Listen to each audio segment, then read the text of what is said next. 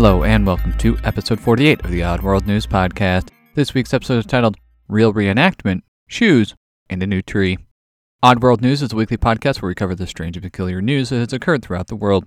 If you would like to follow along with this week's episode, you can find the show notes in your podcast application of choice, or by going to oddworld.news slash 48. Here are the stories for the week of November 8th, 2015.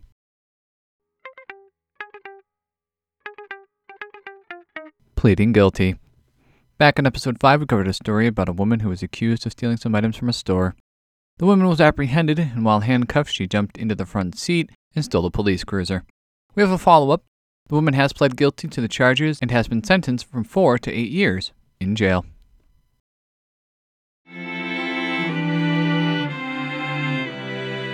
A bit too real. Everybody has some type of hobby. Some people enjoy painting, while others enjoy playing games, and yet others enjoy participating in war reenactments. Reenactments of any number of wars occur throughout the world. A Civil War reenactment took place in McIntosh County, Oklahoma. This reenactment was for the Battle of Honey Springs. When one partakes in a reenactment, they usually end up being wounded in an effort to make the reenactment as true to life as possible. Often the participants bring their own era specific and often deactivated weapons to add more to the realistic nature of the reenactment. One of the participants in the Civil War reenactment decided to bring a sawed off shotgun to the battle. The man fired a shot towards a tent of nine actors. This action did lead to one of the actors being hit by a shotgun pellet. When this incident occurred, sheriff's deputies attempted to apprehend the man, but the man dropped the gun and fled the deputies. When authorities finally did apprehend the man, they found out that he was intoxicated.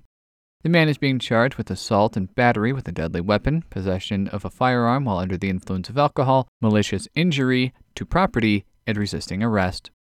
After the shooting, the battle continued without any other interruptions.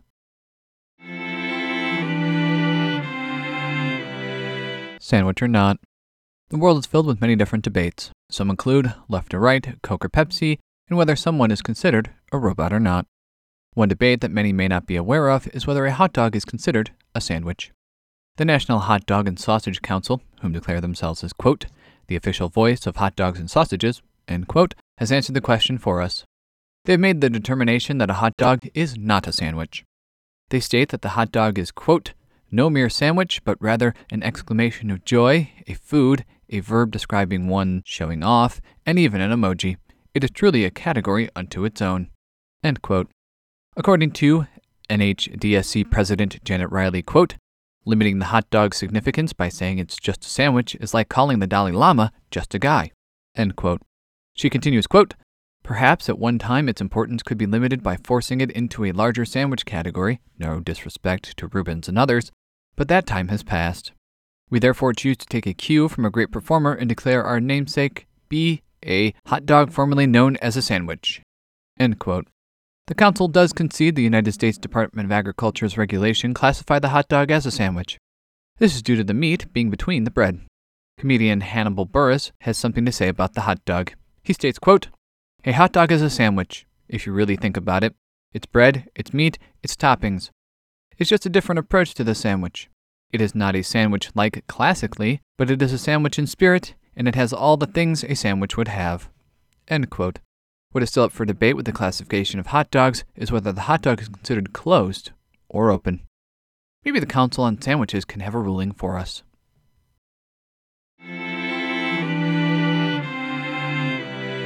Full tree. Last year, Reading, Pennsylvania was criticized for their Charlie Brown like tree. For those who may not know, in a Charlie Brown Christmas, the title character, Charlie Brown, needs to select a tree that represents Christmas.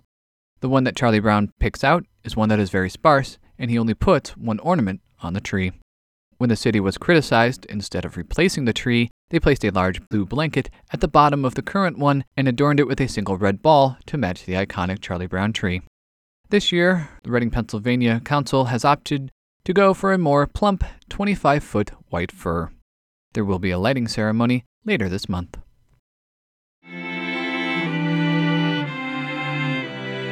Cleaning up.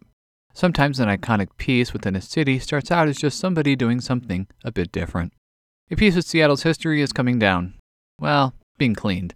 The famed gum wall near Pike Place Market is the focus of this story. The wall began approximately 20 years ago when tourists and locals began putting gum on the wall.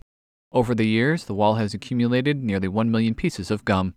The wall has become famous enough to the point where people will take selfies in front of it. The gum wall has been cleaned and all of the pieces of gum have been removed.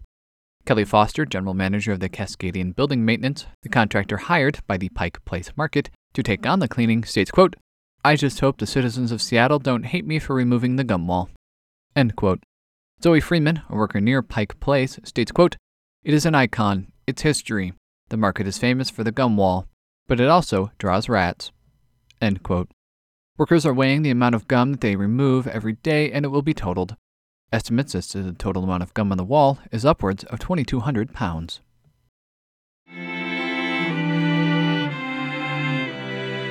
Shoe misunderstanding. Elected officials often use their positions to bring different issues to light. Some of these may include climate change, tax changes, or even to fund a project for their local constituency.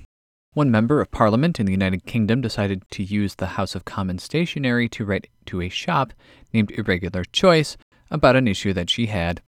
That issue? Missing out on the sale of shoes designed by Dan Sullivan. The shoes that Sullivan designed were Star Wars shoes that featured R2D2 figurines as the high heels. The letter states, quote, I have only ever bought your shoes and I am loath to do so again, or recommend your shoes to others. I am writing to let you know that treating customers in that way will only cost you in the long term. End quote. The head of retail at the Brighton based shop states, quote, It was the wording of the complaint on House of Commons headed paper. One was addressed to head office, and the other was sent to the shop in Brighton. End quote. The MP told the Manchester Evening News, quote, There appears to have been a breakdown in communication with the company, which is regrettable. My complaint was about the poor level of customer service and the attitude of the member of staff, who appears to be seeking headlines in tabloided magazines rather than concentrating on providing a decent service to customers. As a note, members of Parliament are allowed modest use of the House of Commons letterhead for their own personal correspondence.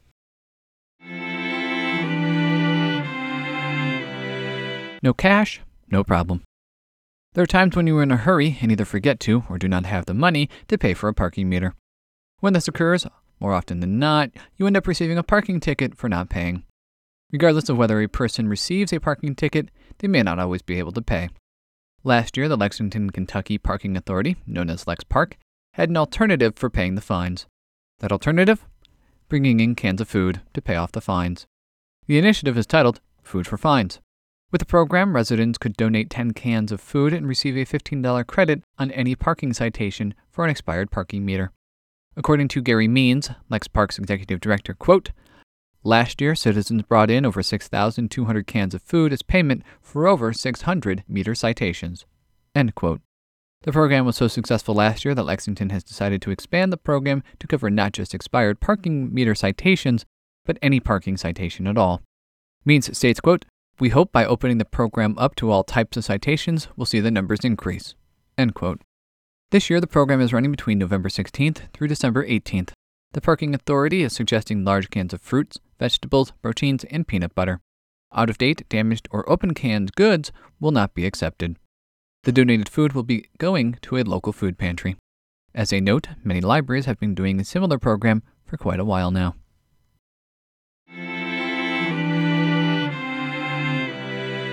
Driving a roundabout. We've covered many records throughout the life of the podcast. We have another one this week. If you've ever driven in England, Boston, Massachusetts, or even Carmel, Indiana, there's a feature that you may dread having to utilize the infamous roundabout. A roundabout, if you are not aware, is a road structure where traffic moves in one direction around the center island. When you drive in a roundabout, it is entirely possible to miss your exit, which is exactly how this record started. Orrin Sands missed a turn on his way to work in Carmel, Indiana. When he missed the turn, Sands realized that nobody was watching and could notice that he went around the roundabout for a second time.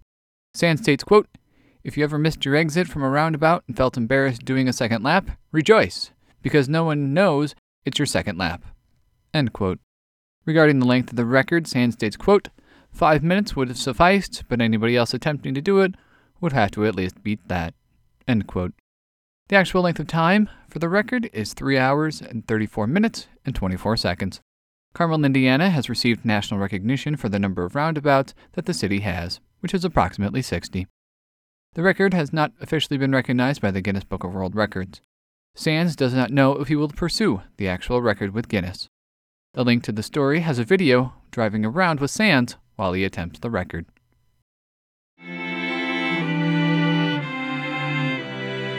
Shopping spree squabble. Many cultures mark specific days. In Europe and North America, November 11th is celebrated as Armistice Day, Veterans Day, and Remembrance Day, in recognition of the Treaty of Versailles, which officially brought the end of World War I. World War I ended on November 11th at 11:11 a.m. in 1918. November 11th in China, however, is celebrated as Singles Day. Singles Day is also known as Wanjunji or Bare Sticks Holiday. The selection of November 11th is due to the resemblance between the number 1 and singles. The holiday has become popular amongst younger Chinese. As Singles Day has occurred, it has become the largest online shopping day in the world, with over $14.3 billion spent in 2015 alone. One married couple decided to go on a shopping spree of 20,000 won, which is approximately $3,142. This amount was spent on various items. After totaling up everything they purchased, the couple began arguing. The wife accused the husband of being selfish and only buying expensive gifts for himself and his parents. The husband blamed the wife for spending money on, quote, useless junk, end quote. The total was spent in under two hours and exceeded limits on all of their credit cards. The arguing continued well into the night when the husband called police to settle the argument. When police arrived, the husband ranted, quote, You bought just a bunch of rubbish. There's hundreds of won worth of clothes in your shopping cart. When are you going to have time to wear all of them? Why did you buy so much food? We don't even know how to cook. End quote. The wife equipped back, quote, you only bought electronics which are useless and not even that much cheaper. End quote. The decision by police was to be reasonable when spending money and not hurt each other's feelings over trivial matters.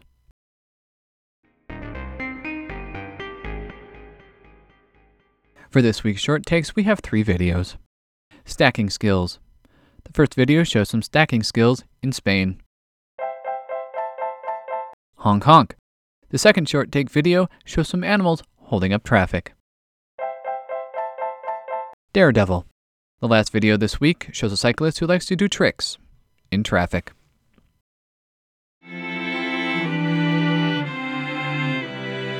And that concludes this week's episode of the Oddworld News Podcast. You can find the show notes for this episode and all previous episodes at oddworld.news. You can follow us on Twitter at underscore oddworld news. If you would like to submit a story or send feedback, you can email us at oddworldnewspodcast at gmail.com. If you'd like to support the podcast, please subscribe, follow the Amazon link on the left side of the website, and rate us on iTunes. Thanks for listening, and we will be back next week.